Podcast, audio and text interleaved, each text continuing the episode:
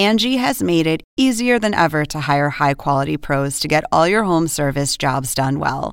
Just bring them your project online or with the Angie app, answer a few questions, and Angie will connect you with local pros who match your specific needs. Or book a service instantly at an upfront price. So join the millions of homeowners who use Angie to care for their homes and get your next home service job done well. Download the free Angie mobile app today or visit Angie.com. That's A N G I.com. This episode is brought to you by Shopify. Do you have a point of sale system you can trust, or is it a real POS? You need Shopify for retail. From accepting payments to managing inventory, Shopify POS has everything you need to sell in person. Go to shopify.com slash system, all lowercase, to take your retail business to the next level today. That's shopify.com slash. Today on Inside Politics, disqualified. Team Trump is gearing up to appeal a stunning ruling in Colorado that would kick the former president off the state's ballot. Now, Trump's fate may be headed toward the Supreme Court. Plus, Trump says, quote, I've never read Mein Kampf. That's how he's responding to accusations that some of his racist rhetoric sounds like Hitler. He used some of the same language again last night. And Hitting the road, President Biden is in a key swing state today, trying to convince the voters of Wisconsin that his policies are making their lives better. As sources tell CNN, he's growing increasingly frustrated that it's taking so long to implement his signature legislative achievements. I'm Jim Acosta in for Dana Bash. Let's go behind the headlines and inside politics.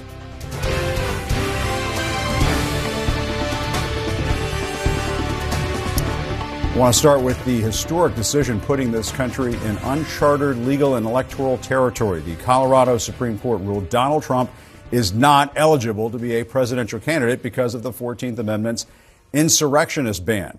That ban from the Civil War era says a person can't hold any office if they, quote, shall have engaged in insurrection or rebellion or given aid or comfort to the enemies thereof.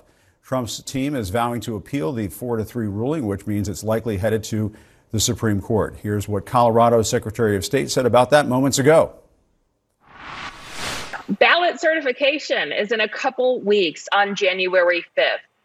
And we do hope that if the Supreme Court is going to take the case, that they do so quickly, uh, because we need to make sure that the right people are on the ballots when Colorado votes in the presidential primary. But as of today, if the U.S. Supreme Court does not take the case, uh, if those appeals are not filed, Donald Trump is not qualified as a candidate in the state of Colorado. And CNN's Carrie Cordero and Evan Perez are with me now. Uh, Carrie, what's your take on all this? What do you think? Well, obviously, uh, this is this really, really historic case by the Colorado Supreme Court. It absolutely is going to go to the U.S. Supreme Court as soon as the former president files his appeal. And the Supreme Court of Colorado teed up a number of really weighty constitutional issues of first impression for the U.S. Supreme Court. Uh, one being whether or not the office of the presidency is an officer. Uh, that sounds like it might be straightforward, but actually, under constitutional analysis, it's not. Uh, and then, second, whether or not the district court was correct to find that the former president engaged in an insurrection and whether that means just by the record created by the district court that the former president can be disqualified under the 14th Amendment. So, huge constitutional issues, um, important matters of constitutional analysis, and we'll see how this plays out with the Supreme Court. Yeah, it is huge. And Evan, I, I do want to read from the Colorado Supreme Court ruling, if I can, for a second. President Trump, it says, did not merely incite the insurrection, even when the siege on the Capitol was fully underway. He continued to support it by repeatedly demanding that Vice President Mike Pence refuse to perform his constitutional duty and by calling senators to persuade them to stop the counting of electoral votes. These actions con- constituted overt, voluntary, and direct participation in, in the insurrection.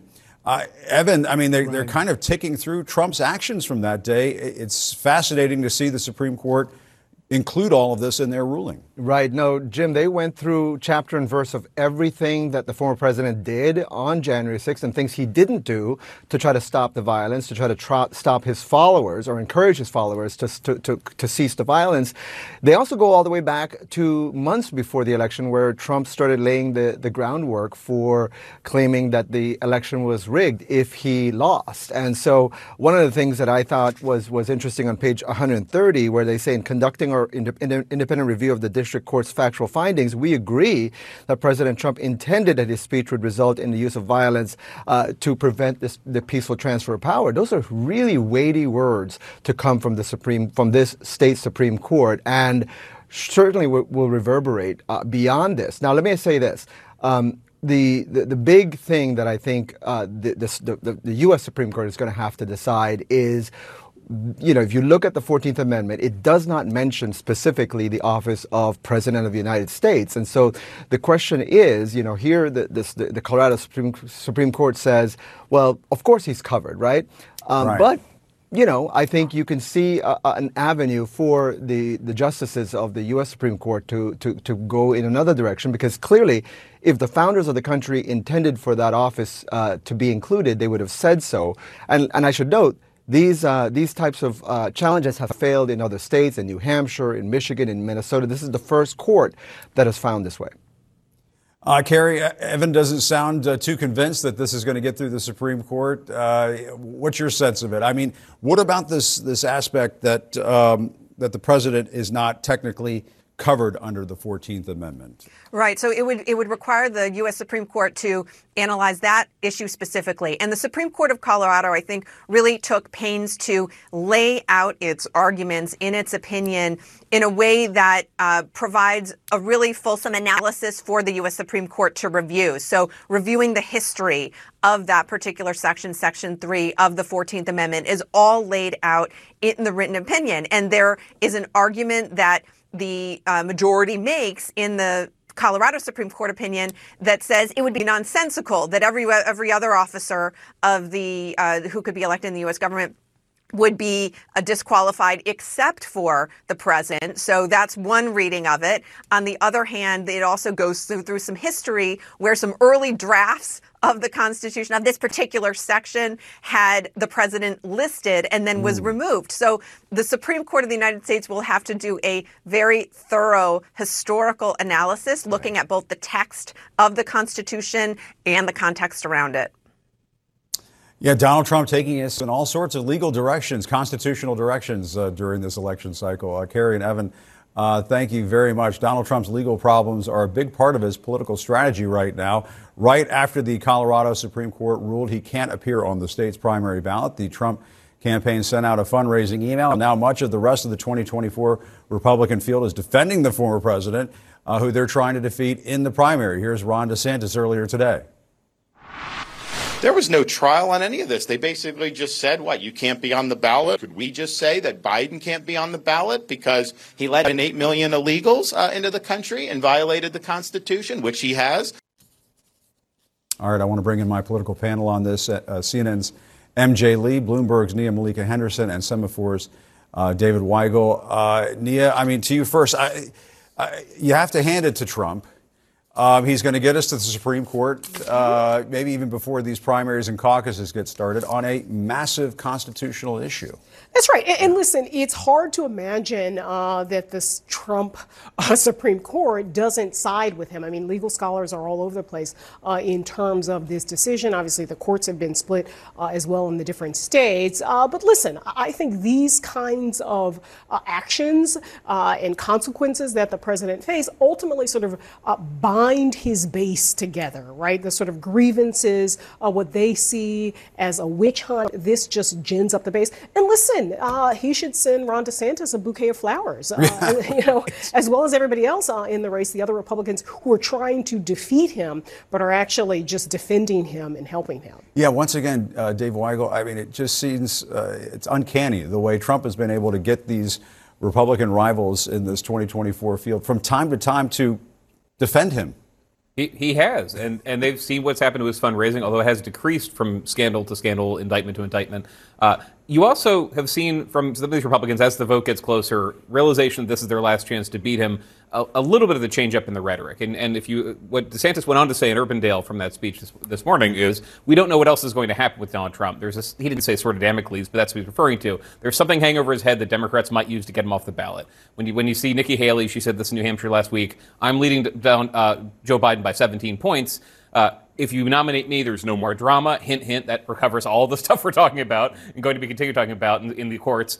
I can win and a, a, bigger majority than he can. They're starting to argue to these voters that there are risks if they nominate Biden. And you saw in the Times Siena poll today, about a quarter of Republican voters say they are worried about an indictment. Now that means 75% are not. That is their problem. Right. A lot of most Republicans say yeah. he's going to get off this, and the, yeah. and and the fact that he's in trouble proves that he's our most electable candidate. That's where most of the base still is. Yeah, let's show that. I mean, we have that poll handy, uh, Dave. Thank you for queuing that up for us. If Donald Trump wins the GOP primary and is convicted, 70% say right. he should still be the nominee. 24% say he should not be the nominee. Uh, MJ Lee, let me go to you. I mean, you're, you're over at the White House. You talk to the Biden people.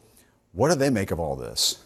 Well, uh, publicly and officially, they're not commenting. And I do think there's a real element of the White House, the Biden campaign. They too are processing all of this in real time, like everybody else, right? The unprecedented nature of all of this. And it's not like, Jim, there's some like playbook at the White House that they can refer back to on Let's the dust last off our 14th that, Amendment playbook. right. Yeah. It, there isn't like a strategy that they've used in the past that they can refer back to. Uh, what they said officially this morning is that they're obviously not going to comment on these ongoing uh, legal proceedings, but that they look forward to beating Donald Trump or whoever else ends up being the nominee. I mean, I think that last part is really key. Whoever else potentially ends up being the nominee, there's no sort of guarantee. There's no absolute sort of assuming that Donald Trump is going to be the nominee. And I think Democrats uh, clearly are thinking about that more as something like this last night happens, that there is very much the possibility that it isn't going to be a Biden versus Donald Trump. Yeah. And, and Nia, I mean, one of the other, uh, I guess, responses to all this came from Vivek Ramaswamy. We can play some of that, talk about it on the other side. I pledge to withdraw from the Colorado GOP primary ballot unless and until Tr- Trump's name is restored. And I demand that Ron DeSantis and Chris Christie and Nikki Haley do the same thing, or else these Republicans are simply complicit.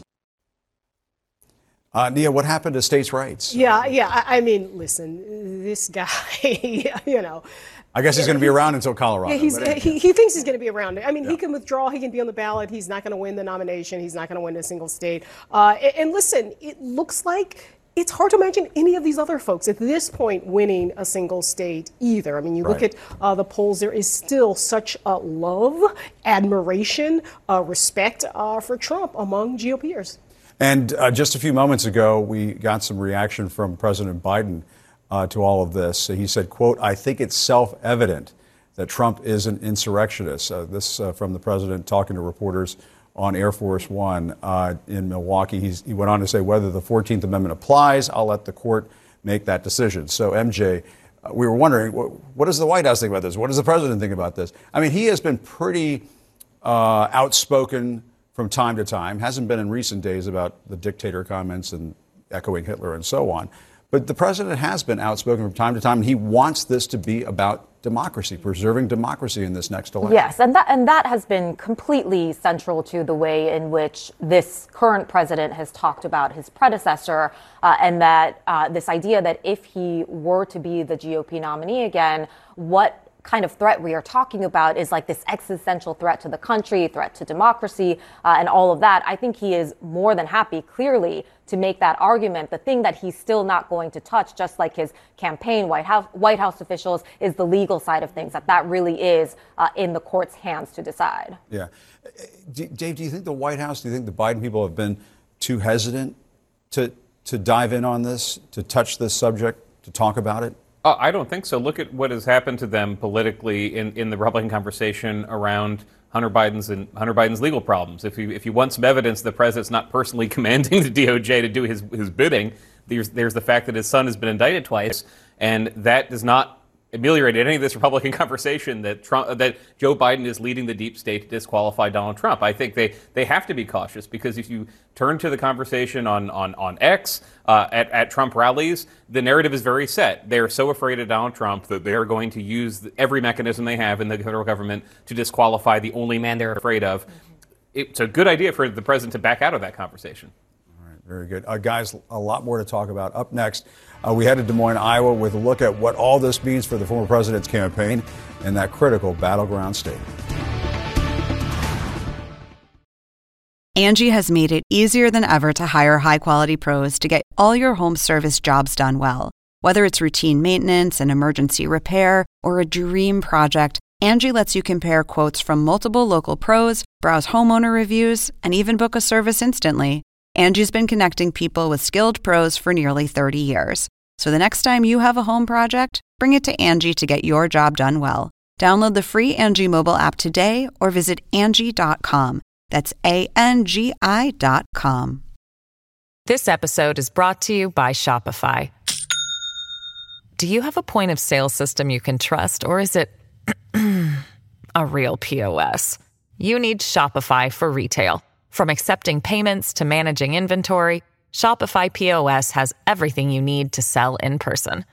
Go to shopify.com/system all lowercase to take your retail business to the next level today. That's shopify.com/system.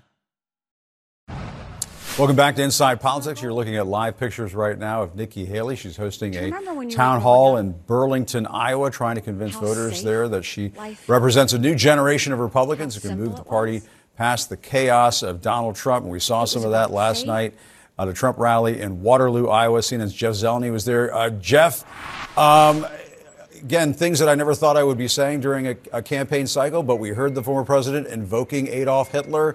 Um, what can you tell us about that? Jim, we did. The former President uh, Donald Trump was making his fourth visit to Iowa in less than a month, really trying to uh, deliver a decisive victory here in the Iowa caucuses and talking about Adolf Hitler, insisting that his words uh, against immigrants, his heated rhetoric and racist rhetoric against migrants, uh, were not inspired by Adolf Hitler.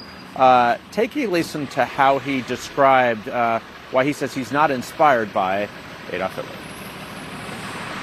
They're ruining our country. And it's true. They're destroying the blood of our country. That's what they're doing. They're destroying our country. They don't like it when I said that. And I never read Mein Kampf. They said, oh, Hitler said that in a much different way.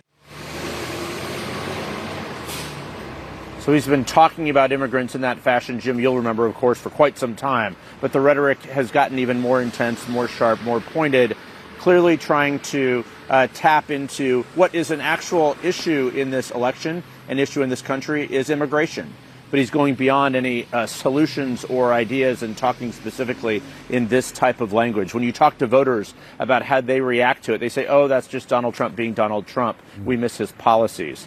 But if they get his policies um, of course, they'll get so much more. But Jim, 26 days before the Iowa caucuses, he's leading this race without question. But as you said, Nikki Haley trying to make her case, Ron DeSantis here in Iowa as well. So not a single vote has been cast, but it seems like the die perhaps has. Jim. Yeah, Jeff, and I, am just wondering when you talk to those Trump supporters, you indicated this a little bit there. Are there looks of bewilderment on their faces when he mentions Adolf Hitler and Mein Kampf, or is it? I mean, do they just say, "Oh, there goes Trump again," we, we, and they lap it up? It's more the latter, but there was really not a lot of applause. It was a very low energy uh, Trump rally, as many of them recently have been. Uh, you know, Jim, you've been to uh, many of them, of course, over the years, as have I, and it's you know there is not a lot of energy. And the supporters aren't necessarily hanging on every word. They like the idea of him. But at that moment in the speech talking about Hitler, in fact, there was very little response at all positive or perhaps even more importantly, negative as well. Jim. All right, Jeff. Uh, thanks so much. Let's bring back our political panel on this. And uh, yeah, I mean, Nia, I, when I listen to Donald Trump talking about Hitler and Mein Kampf, I almost wonder if I've had too much Nyquil the night before. I mean, it, it is, it, it's a little fever dreamy. It's a little strange. Yeah. And we should note when he says, "Well, I, I haven't read Mein Kampf. I don't own a copy of Mein Kampf." I mean, we should note there was a 1990 Vanity Fair article where, you know, it was reported that Ivana Trump, his first wife, said Donald Trump had a book of Hitler quotes.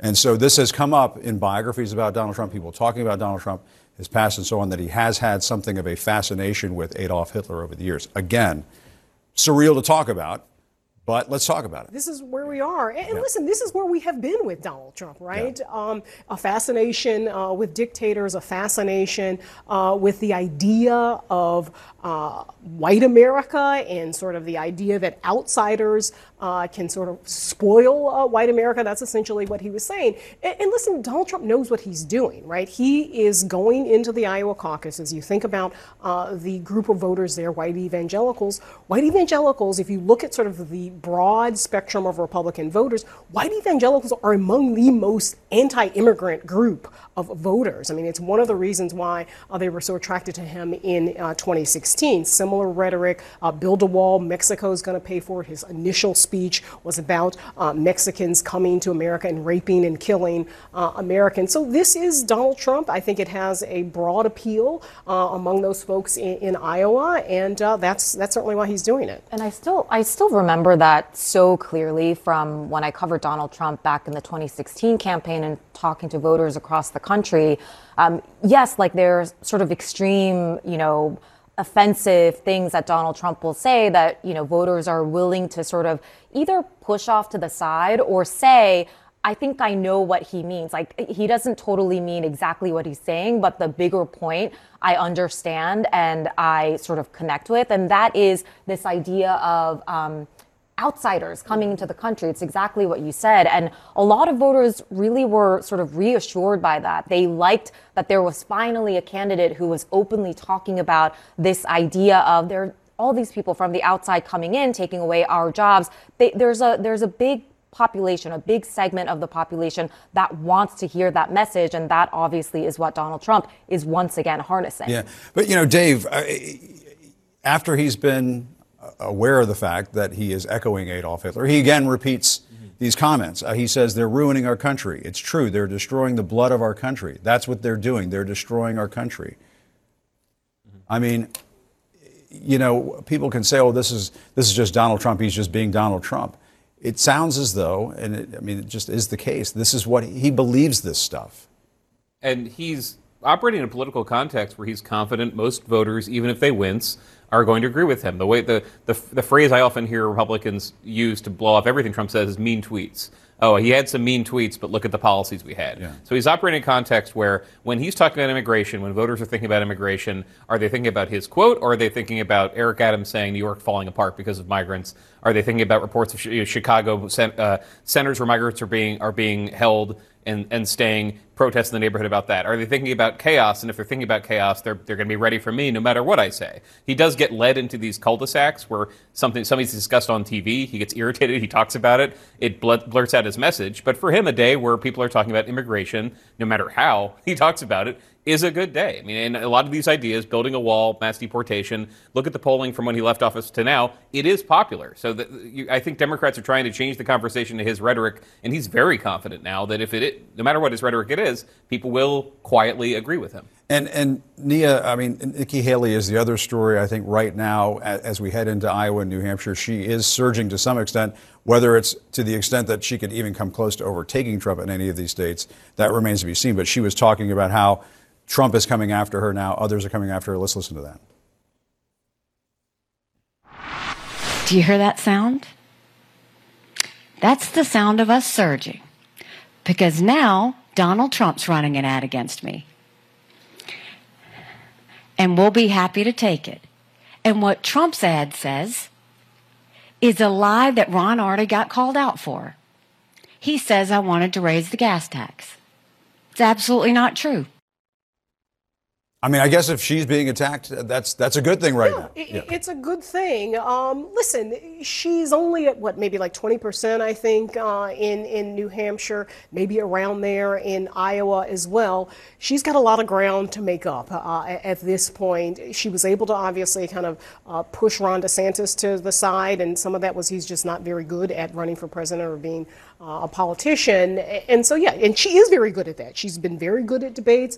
Uh, she's very charming. You can see uh, in some of these uh, polls, she does very well with independents, suburban uh, women, but it's unclear if she'll be able to get to that point, right, and overtake uh, the big man on campus, who is Donald Trump, uh, who still is beloved among uh, GOP base voters. And the other key question is if she can beat Donald Trump in New Hampshire, what happens in South Carolina? Yeah. Where, where, she's trailing. In New Hampshire, voters are, the electorate is different. It's going to yeah. be half independents, probably, given the Democratic primary, and that's not like any other. Michigan looks a little bit like that. No other state does. Yeah. And so that that is a, a problem she has not overcome. The way she talks now, though, she's, she's in a position that a lot of surging candidates like to be in, which is nobody attacked her when she was five or six percent in the polls. Now that she's being attacked, the, the, substance of the attack doesn't matter. The fact that she's being attacked, she can say they're scared of me. They're I'm being attacked because I'm winning. They're wrong because I, they're losing and they and they want to beat me. Uh, I don't know how long she can get away with that. She's gotten away with it for a few, really, since the the third debate. That's been her message. You're, if they're attacking me, the substance is irrelevant. It means that I'm I'm I'm going to win this thing. All right, guys. Thanks a lot. Appreciate it. Great discussion. Uh, in the meantime, President Biden is back on the road today to talk up the economy, convincing Americans it's better than they think it could be. The, that is the key to his reelection at this point. New reporting on the pulse inside the president's campaign headquarters. That's next. Just into CNN, President Biden speaking about the historic ruling disqualifying Trump from the Colorado ballot because of the 14th Amendment's insurrectionist ban. Uh, the president spoke to reporters just a few moments ago.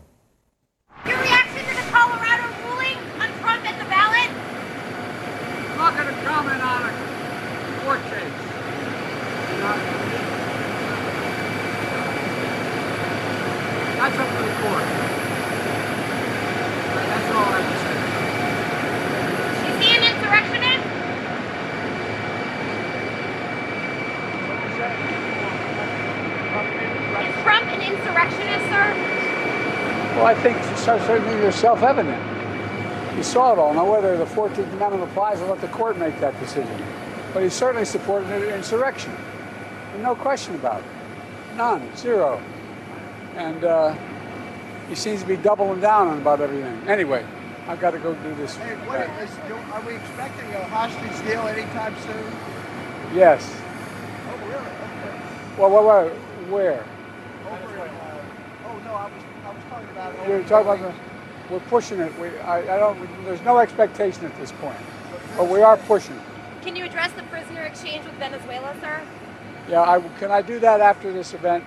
Okay. All right.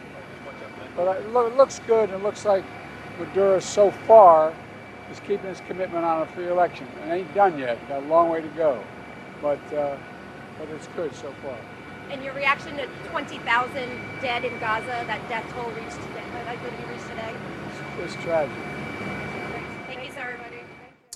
Uh, there you have it, the president there. Uh, and, and, MJ, uh, when the reporters were asking him to comment on the Colorado case, you know, he was kind of a, away from the cameras. You know, you had to sort of lean in to listen to the audio. But when he was asked, is Trump an insurrectionist? The president did move up to the cameras and yeah was quite audible there. He seemed to maybe want to take that question. Yes. And I mean, he was reacting to the news, but honestly, what he was saying wasn't new, right? Because yeah. we've heard him say this before as far as January 6th is concerned. I mean, in fact, he's given like major speeches that are just about, or, you know, solely about, uh, mainly centered around what he sees as these like major threats to democracy. So, I mean, I think the fact that he was eager to address what is this huge news, not surprising. But again, uh, just the legal aspect of it, like he is going to be very careful to not touch that and not even give off the impression that he is trying to sort of meddle in that. And he was asked about hostages potential for a deal uh, in the Middle East on that. And you have some, some new reporting on some of this. Yeah, I mean, our reporting is that Israel is sort of back at the negotiating table, which is a, a big shift since the, the pause in the fighting had ended and the hostages stopped coming out. Uh, the fact that they are willing to sort of start putting proposals on the table, I think it's is noteworthy. Uh, we don't know where that's going to go, but I do think that both Israel uh, and Hamas, I mean, they're under a tremendous amount of pressure, I think, for the Israeli government. Uh, obviously, the public opinion, the public sentiment, the global support eroding, uh, none of that is helping. I think the fact that they mistakenly killed three Israeli hostages, that has been uh, terrible for the prime minister uh, and his government. Uh, and then I think for Hamas, the, the belief among U.S. and Israeli officials was always that once the military operations resumed in southern Gaza, that they would feel that pressure and that at some point they would they would think that the pause needed to come back, and so they will agree to releasing more hostages again. We just don't know uh, whether and when we're going to get there. Yeah, and and Nia, get back to uh, the president's trip here. He's in Wisconsin. Yeah. Big, important swing state critical to the president's reelection chances. And he's going to be trying to, to, talk about the economy as things are starting to swing in the right direction for him politically. Your sense of it? Well, listen, uh, he has got to convince voters uh, that the economy is much better than they feel like it is. There is obviously inflation. There is also a wage increase, but it sort of doesn't really uh, even out. As well, there's just sort of lingering anxiety about the trauma the nation has gone through uh, because of COVID over these uh, last years. So here's a president who has to go to these uh, states, Wisconsin, the sort of blue wall states that he was able uh, to sort of piece together in 2020. Uh, and he's got to reach out to African American voters. He's got to reach out to young voters uh, who aren't as confident in him as they were before. There is some discontent about his policies on any number of issues, most presently Gaza and Israel. And so he's got a real tall order. And a lot of Democrats are like, he's got to get to it now. They feel yeah. like in some ways he's leaning back a little bit too much. Well, and Dave, I mean, we do have uh, the polling issues continue for the president. Uh, there's a headline in Slate that uh, the polls are as bad as they could possibly be right now. There's no precedent for this, according to Slate. Uh, but uh, I do want to point out, Dave, New York Times Siena College poll Biden leading Trump 47 45 among likely voters. No clear leader. We should emphasize that within the margin of error and so on. But despite all of this tough news for the president in recent weeks, this is still a, a very tight race, and it's probably going to remain so. Uh, it's tight with Trump, and what Democrats will tell you, uh, they told all of us, is keep watching these economic numbers. They're going to show up in the data. Go back and read articles from 1983 about Ronald Reagan and how people felt so sour wow. about the economy in his age, and they turned around. That is that. That is their theory that things are going to turn around as soon as people feel that that we have moved on. They feel the growth of the economy. They feel that the recession, which a lot of people predicted would happen this year, didn't happen. That's it. It just it, it just wait for th- people to feel like things have improved. Even in Republican rhetoric, they talk about fighting inflation. It's it's it's low enough now that we're, the Fed's talking about lowering rates next year, and that's something all Democrats say is yes. Is it going to lead the news on a day when Trump is uh, kicked off Colorado ballot? Probably not. But wait, wait till May and see what the Fed does, and then see how optimistic people are. Yeah. Nothing that Biden can change except for these external factors. If it's not morning in America yet, perhaps it's the night as darkest just before the dawn. Maybe that's the stage that the Biden folks feel they're yeah. in right now. All right, guys, thanks very much. Uh, did the January 6th insurrection make Donald Trump ineligible for the presidency? We'll talk to a constitutional expert about how the Supreme Court might rule. That's next.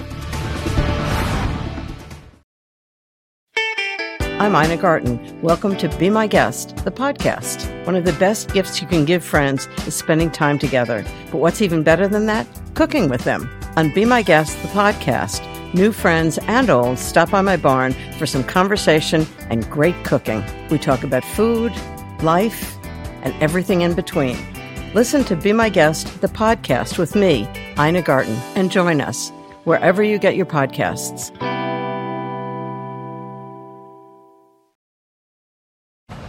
To help us understand how the Colorado Supreme Court decision could play out, I am joined by Professor Derek Muller. He's an expert in elections and the Constitution at Notre Dame Law School.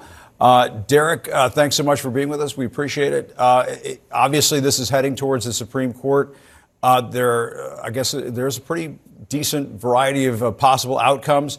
What's your sense of it? I mean, are the predictions accurate that you're hearing from some? This will just be nine to nothing. The, the Supreme Court will uh, throw this out.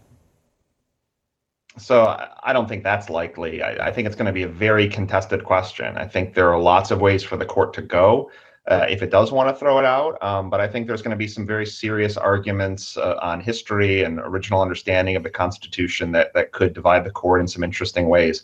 Um, so I think there's a lot of challenges for the plaintiffs. There's no question. They have to win on everything, every element, which they did in Colorado. Um, but at the same time, uh, there are going to be some some serious challenges that the Supreme Court will consider, and we'll see if there's consensus, if they want to try to reach a, a general understanding so that there's not divisions on the court, or if it does start breaking down among the justices about the right approach in this case. And how much does it matter to the case that Trump has not been convicted of or even charged with insurrection? We heard the president say a few moments ago that it's apparent to him that the former president is an insurrectionist. Uh, but uh, from a legal standpoint, how much of that is going to be an issue, do you think, before the high court? So I don't know that that issue will be uh, very significant in the court's eyes. Uh, in a separate provision of the 14th Amendment uh, that talks about how the right to vote is uh, m- might not be given to those who have previously been convicted of a felony or other infamous crime. So that same provision of the Constitution also expressly uses words like criminal conviction, whereas this section of the Constitution uh, talks about the words engaged in insurrection. It doesn't seem to really require a criminal conviction. So I think it's a very popular rhetorical point, but I'm not sure it's the kind of legal argument that's going to have as much weight when it gets to the United States Supreme Court. But but we'll see how persuasive the arguments are. And how interesting might it be that we could have some justices who uh, typically pine for originalism when it comes to how uh, they view the Constitution. Uh, and yet, uh, that might not be convenient uh, in terms of how they might want to rule in all of this. Uh, what do you think? Yeah, I mean, there's been a lot of originalism that's happened in these cases. If, if you read the briefs, if you read the, the arguments from the legal experts and the historians, it's a lot of discussion about what was happening in 1868. What did the newspaper articles of the time say? What did the, the justices writing at that time have to say about this law?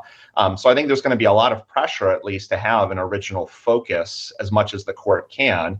Um, but there's also no question that for the originalists, uh, it might end up being the kind of case that uh, harms a former president of the United States and perhaps one who appointed them to the court. So it does set up these tensions in the court, but I think that's why they're insulated. They uh, hold their offices for life. And I, I, think there's a reason why they, they have the ability to issue decisions without thinking as much about the, the repercussions that might come. And does the Supreme Court need to act quickly here, do you think? Because uh, could you have a scenario emerge where other states will say, okay, well, Colorado is doing this now, so I guess we better jump on top of this? Yeah, I think there is a risk of a cascading effect. You know, uh, that Colorado is the first to reach this decision on the merits, but maybe not the last. There's cases pending in Maine and in Michigan and in Oregon right now, and I think more are coming as ballot deadlines approach and as the primaries begin. So I think there's a risk that more of these states jump on, and I think the the pressure from the Supreme Court will be to weigh in sooner than later, for no other reason than the very practical concern that voters out there now have a very serious question in their minds about whether or not this candidate is eligible to vote for, whether or not it's going to be eligible to serve in office. I think voters are going to want that certainty and decide should I waste my vote? Am I risking wasting my vote? Should I vote for somebody else? Um, so there remains to be some pretty significant and uncertain effects in the primaries and political process, and a reason why the Supreme Court is going to have a lot of pressure to weigh in much sooner rather than later. All right, very good. Well, stay tuned for that. Perhaps that'll be in early uh, 2024, something to look forward to in the new year. Uh, Derek, thanks very much for your time. We appreciate it. Thanks for having me. All right, coming up, a new legal challenge to the Texas law targeting migrants illegally crossing the border. We'll take you live to the border next.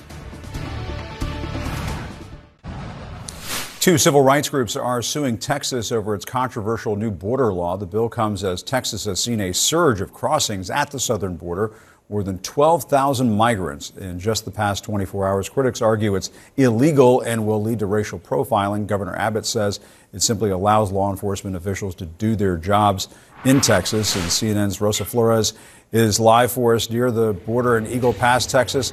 Rosa, what can you tell us? Well, Jim, what I can tell you is that there are communities along the U.S. southern border that are concerned about this very bill. And let me show you why. Take a look behind me. You'll see thousands of migrants that are waiting to be transported for immigration processing.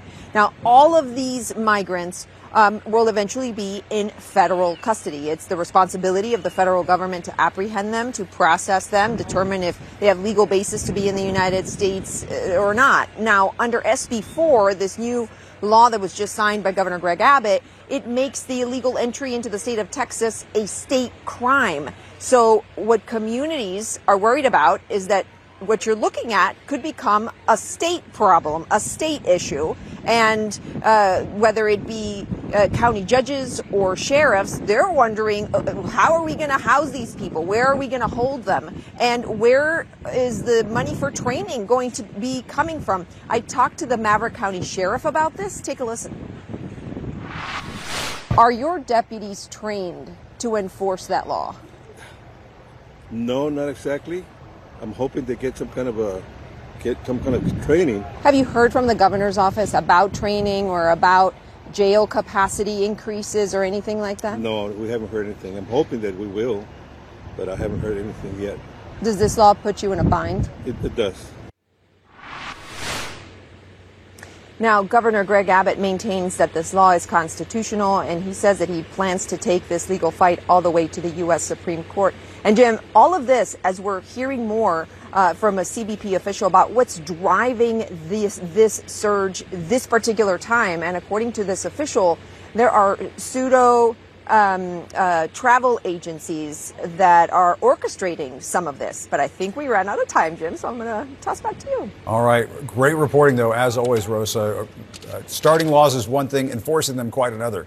A great point there from the sheriff. Uh, thanks very much for joining us on Inside Politics. CNN News Central starts right after the break. Have a great day. I'm Dr. Sanjay Gupta, host of the Chasing Life podcast. In honor of our 10th season, we want to hear from you. Leave us a message at 470 396 0832 and tell us how you chase life. It could be used on an upcoming episode.